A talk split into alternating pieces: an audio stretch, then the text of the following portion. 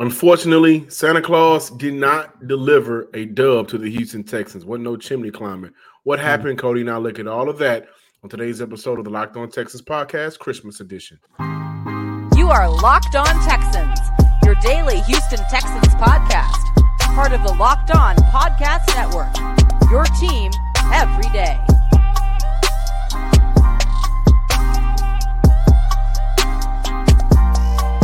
Welcome, welcome, welcome, welcome, welcome, welcome, and Merry Christmas, Locked On Texan fans, listeners, and viewers out there to this Monday episode, Christmas episode of the Locked On Texans podcast, mm. part of the Locked On Podcast Network, your team every day. If this is your first time, be sure to subscribe, like, and comment. I'm your Texas football analyst, John, some sports guy, Hickman, and of course, mm. as always. Oh, man, bear with me, bear with me. Disclaimer, the Texans played so bad today, I got sick. And um, yeah, that's how bad it was. Cody M. Davis, your credential media member of Locked yeah. On Texans. And uh, yeah, John, I was fine going in there, but Lord have mercy. Whatever the Texans had on the field, it traveled all the way up to the press box. Yeah, Lord, it was that bad. I know a lot of people were just sick of Amari Cooper torching this Texans Ooh, secondary. Franchise record. And, and, and Joe Flacco being being able to go out there and throw for over three hundred fifty yards on the day. Just completely unacceptable from this Texans defense. But we're going to look at today's On today's show, we're going to look at how everybody took an L. I had a whole plan to come dress up as Santa Claus if the mm. Texans won this game. Mm. But with everybody taking an L in the A F C South, uh, this played into the favor of the Houston Texans. So we'll close out with that. Should Davis Mills have started this game? If you guys remember last week, I, I said that I didn't think that Davis Mills and Case Keenum, I didn't think that Case Keenum would have been much of a factor more in that game than what Davis Mills could have been. And I think coming into this game, Houston definitely uh, botched this this one. I, I thought Davis Mills should have gotten the game way earlier. So we'll talk about that. But, mm-hmm. Cody, open up the, we're, opening, we're opening up today's show looking at how the injuries impacted the defense and I think this team overall. Yes, sir. Look, the Houston Texans last week I came on this show excited, healthy, talking about how that was the best defensive performance of the season. Seven days later, I come on this show sick, sick of the Houston Texans, that is. And um, they had their worst defensive performance of the season. The one thing I love about Coach DeMeco Ryans and his coaching staff, regardless of what goes on, especially during their lowest point of the season, I think we can all agree this might be their lowest point of the season. Coach DeMeco Ryans always take the blame. He said after the game, this one is on me. We knew coming into the game we could not give up those big plays because one thing about Joe Flacco, doesn't matter what he's played throughout his career, especially during his time with the Baltimore Ravens, uh, he is known to be for a quarterback who can target his receivers with his deep ball passer tip. And on, I think it was the very first play of the game, Joe Flacco connected with Amari Cooper for fifty-three yards, and we knew right then and there that the Houston Texans were in for a long one. However, John, listeners and viewers, I want to give Coach DeMeco Ryans and Matt Burke a pass because I think for the very first time this season, no, no, no, for the very first time this season, this team finally ran out of gas with the next man up mentality. On the defensive side of the ball, you already came into this game without Will Anderson and Blake Cashman. And within the first two, three drives of the game, you lost um, Steven Nelson due to a uh, foot injury, Jimmy Ward once again with a quad injury, and Jonathan Garrett, I think, with an ankle injury, if I'm not mistaken. So that defense was depleted, and I understand there is no excuse for any team to give up four hundred eighteen yards, three hundred sixty-four through the air. Um, well, they still did good in the rushing attack, holding them to only fifty-four yards, but that was only because Joe Flacco and Amari Cooper was picking them apart. However, John, I understand you don't like excuses, but I'm giving a pass on this Sunday. It's not that I'm going to give them excuses. It's just that, you know, coming into this game, I thought Houston should have changed their approach with the amount of zone uh, that they ran. I also thought that, you know, this was an opportunity for Houston to, you know, run some more man in, in, on, on the defensive side of the ball. You know, I didn't like D'Angelo Ross, uh, you know, him having one-on-one opportunities with Amari Cooper. I thought that with how Derek Stingley has been playing and with Steven Nelson going out, he should have been on the top playmaker for that Browns offense. And, you know, we don't know if that was Joe Flacco or Amari Cooper, but for Sunday specifically, it was Amari Cooper who torched the Texans defense. He had himself a day of franchise record, two hundred sixty-five yards, two T Ds, uh, eleven catches on the day. So, you know, he was impactful. If you look at everybody else, David Njoku, a guy that I was worried about, uh, only six catches for forty-four yards. Elijah Moore, two catches for nineteen yards. Jordan Akins, two catches for eighteen yards. Nobody else is really impactful for their Browns offense. Now, when you're going up against a hot hand, if I'm that quarterback, I'm going to make sure I continue to feed that hot hand in Amari Cooper. We've seen games like that before where just the wide receiver's on point. You got to make sure you do everything you can to get him the ball. But I thought that it should have been from, from the very beginning of that game, it should have been Derek Stingley following Amari Cooper. And I think everybody else could have been – I don't think the I don't think everybody else would have been impactful for that offense, which have, which would have given Houston a better chance defensively to kind of level the playing field. And, and that didn't necessarily happen. Also defensively, you know, kudos to the Texans' uh, run defense, run defense again. They're playing stout. But we got to mention this. Uh, Jalen Pitre was benched during this game. Steven Nelson went down, and, and when he was on the field, I don't think Steven Nelson was the best. Th- there's more issues now with Jimmy Ward and not only his health concerns, but his coverage concerns.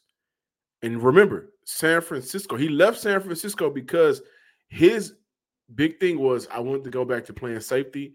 San Fran had him playing a lot of nickel last year down in the box, and now it looks like that was a smart decision. I think Houston has a secondary D B uh, issue right now. They got obliterated because of that secondary, and it was unacceptable. I don't necessarily want to come on this show and have those moments where it's just like, you gotta, and this is bad, and you gotta – you don't want to have those moments, and quite honestly, we haven't had a lot of those moments this year. But I think what we're seeing now from the from this Cleveland Browns game is, number one, moving forward, the Texans need secondary help, specifically at their safety position. Uh, do I think Houston should just blatantly move on from Jalen Pitre after a stellar rookie year? Absolutely not. I'm not one of those guys. But do I think that there could be an upgrade at that position that Petrie's already in? Absolutely. Do I think that Houston should look at maybe moving on from Jimmy Ward after this season due to his injuries and when he's on the field, his inconsistent play?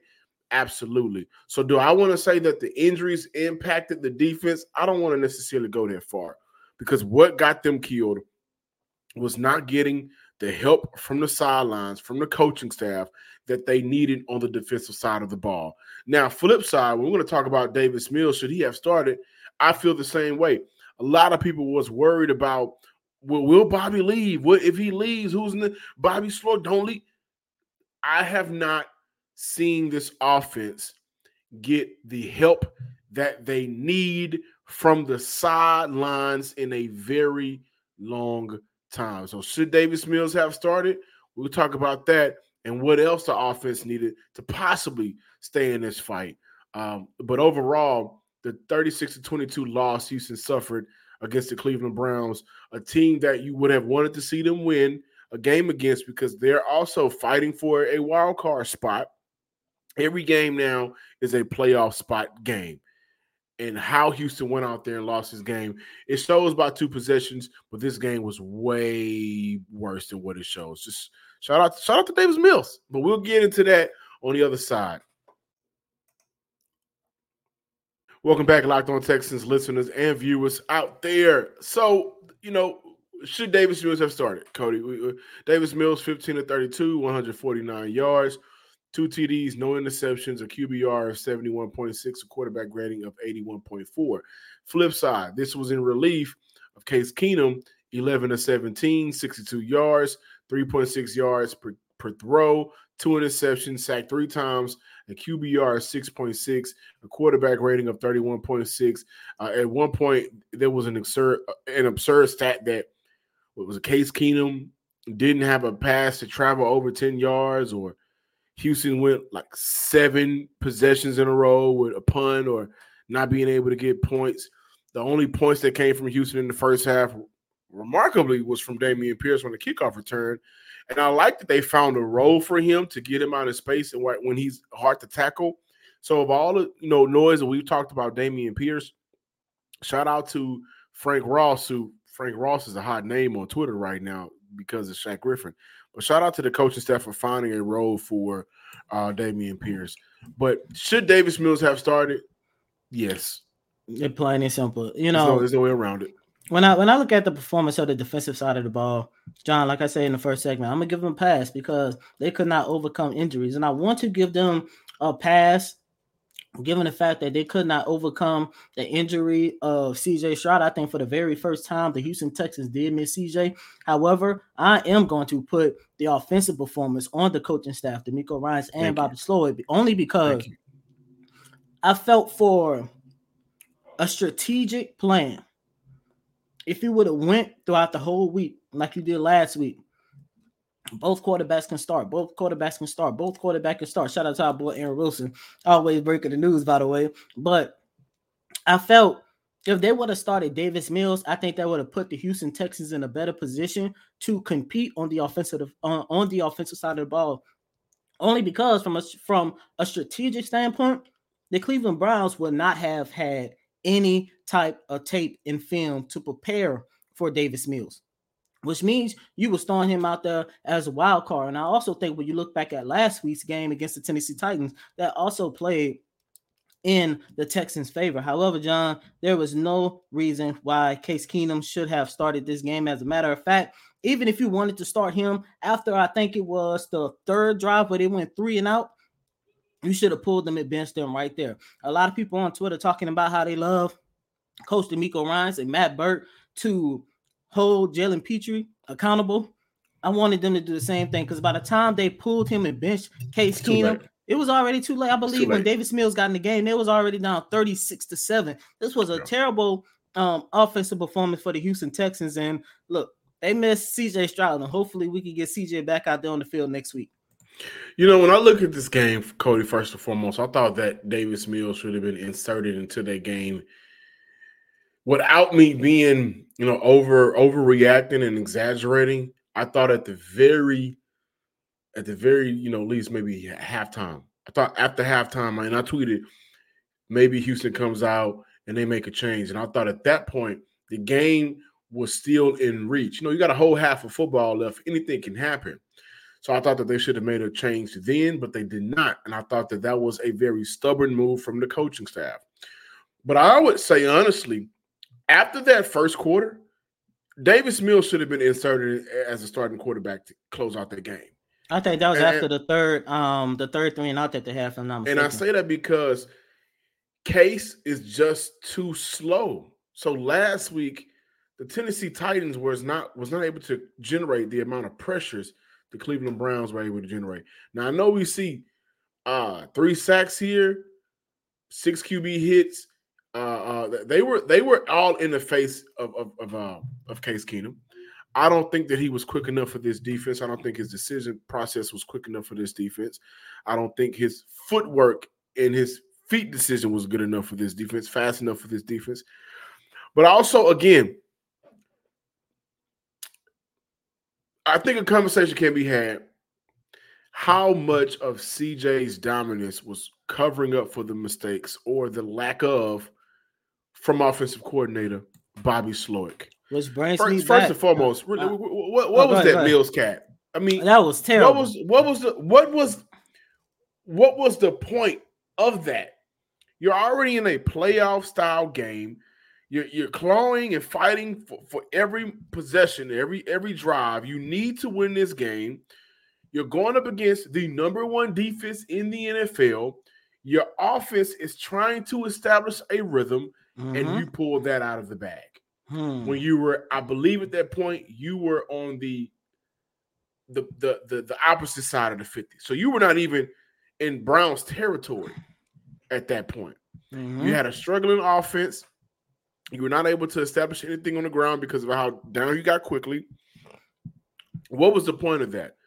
And so, again, does Houston have limitations playmaker with playmakers? Absolutely.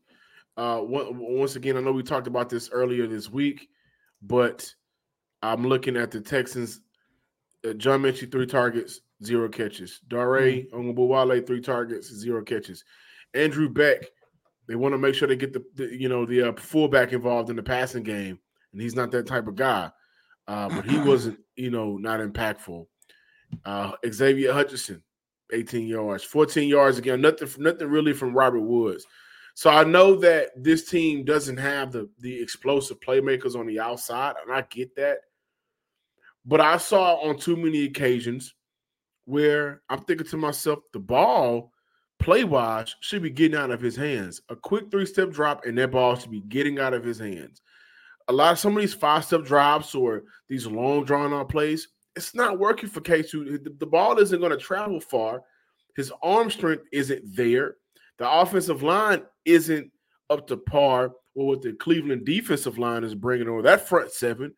This isn't that type of game. So when I sat back and I'm watching, I'm thinking to myself, boy, they're not getting no support from the sideline from their offensive coordinator. And how many times, Cody, have I come on this show and said that? I said that last week, even in a win.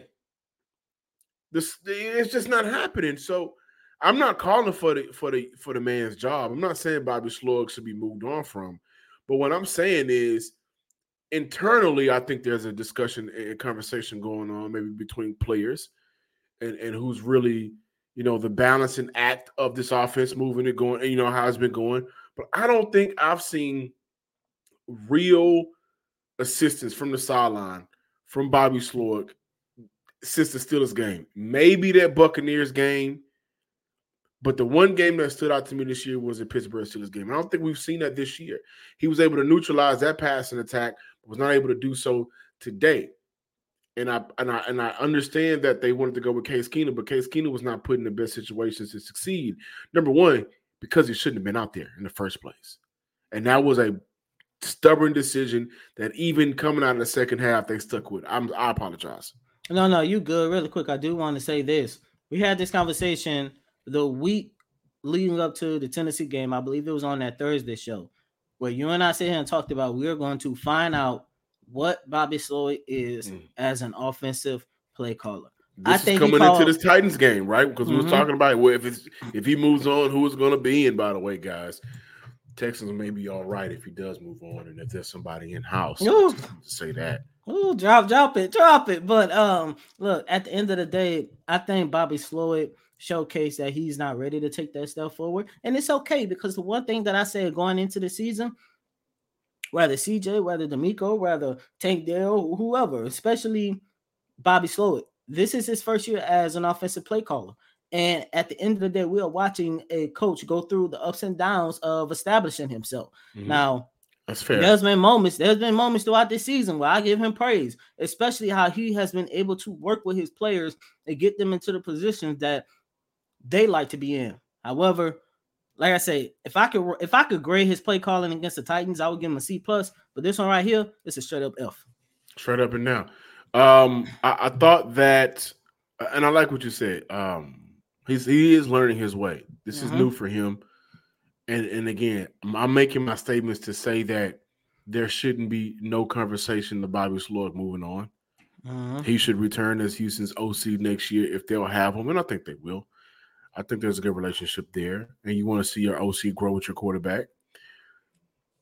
But I also just want to put a stamp on of how great C J. Stroud has been for this offense and how great Tank Dell had been for this offense and, and, and, and how important it's going to be to get C J. Stroud back to close out these next two games because the Jaguars, the Jag Frauds, whatever you want to call them, they took an L. The Atlanta Falcons, who beat the Houston Texans early in the year. Well, Christmas came early for the Texans again because the Colts took an L and the Titans don't even matter. So everybody took an L. How does that play out in the Texans' favor? That's how we're going to close out the show. Don't go nowhere. Ho, ho, ho. Welcome back into this Christmas episode of the Locked On Texans podcast. Before we close out today's show, as I mentioned, the Colts took an L, the Jags just terrible. Uh, mm, they took mm, it. They, the Jags were the drag. The, the Texans and the Jags were both gripping the sheets on Sunday. It was bad. I thought. I oh, thought it was some slow jams pause, playing in the background. Pause. Pause for them. It was, yeah. Pause for them. um, but Houston has to win the next two games. Mm-hmm. Plain and simple. Mm-hmm. They got the Titans Sunday. They got the Colts to end off the season. We've said on this show that I think I think we both believe it'll come down to the final game of the year. I think Houston still has a shot to win the A L C South. I think they still have a shot to sneak into the playoffs by winning a wild card. I mean, by getting to their wild card spot. But it's important that they win the next two games. And I don't think it's an understatement by saying they need C J. Stroud back in a bad way. Mm. Uh, really quick, I do want to say this. Since it's Christmas, you ever had that one Christmas gift where you begged your mama for, or your dad for so much, and they thought they had the right gift, but they ended up getting the knockoff version of it? I think that is definitely the Christmas present that both, that all three, the Texans, the Indy, and Jacksonville received. They wanted that P S five, but their parents made a mistake and got them that P S two, and they got to act like they happy with it because, look, you know what your parents used to say? If you don't like it, I'll take it back and you don't yeah, get nothing. You don't so, get nothing. All three You know what they got? They didn't even get the P S two today. They got the P S three, and that was a terrible mm. game system. Mm. That's how bad the Sunday no, the, was. The, the original with the, what was it, the yellow light of death or the red light of death? Because remember, one of them had Xbox like a light. Xbox had the red dot. So PlayStation three had the yellow light so, of death. the the Texans, you know, on Christmas Eve when they let you open up one gift mm-hmm. and you try to you try to look and see what the best mm-hmm. might be, you know, and you try to feel by the box. And that's what happened to the A F C South. Mm. Everybody thought they was gonna get a chance, and then boom, Joe Flacco revived his career, and then boom. Uh, Atlanta Falcons had made the switch at quarterback, and now Kyle, Kyle Pitts is scoring touchdowns, and that offense mm. is moving. And then, boom, uh, the Jacksonville Jaguars are just not a good team. Uh, my man Wig from Locked On Jags is going crazy right now. Mm. Trevor mm-hmm. Lawrence is a Jag. Ironically, he's just a guy, and he plays for the Jags. So everybody right now, they under that Christmas tree, and they, you know what they opened up? A T-shirt from Grandma. Mm. It ain't, it ain't nothing sparkly about that. But thank you guys for checking out this Christmas episode. I know that, you know, it's important that you be with your family. I just want to say this. Thank you for this year to all oh, of our man, viewers, thank you so much. Listeners. Uh, y'all have made this year special for me mm. personally. Of course, you know what else has been going on. But between mm. Cody and myself, this may be the best Christmas as Locked On Texans host. Mm. And so you guys have gifted us every Monday through Friday, covering your team every day. Uh, so I just want to say thank you to you guys. Enjoy your family. Have a good time. And and don't end up like the Jags or the uh, Texans or the Colts, where at the end of the game, you're gripping the sheets. Mm-hmm. And as always, I'm your host, Cody M. Davis. Ladies and gentlemen, rate my performance. I think I had my Michael Jordan flu game moment. You know, all right, well, you was better than Bobby Slowik. Uh, it, it don't take much. If not, you know, I might have, you know, had like a LeBron James cramp moment where he got carried off, but it's okay, okay. Y'all let me not know the, how not it the Paul Pierce got a doo-doo no, no, moment. Not the, not the Paul Pierce doo-doo moment, man. But as always, I'm your host, Cody M. Davis. Like John say, man, thank you guys so much for rocking with us all year. We got some great things for you guys in twenty twenty-four. Work does not stop, and we could we hope and we could continue to be one of, if not the best, Texans podcasts out there. But until next time, ladies and gentlemen, peace.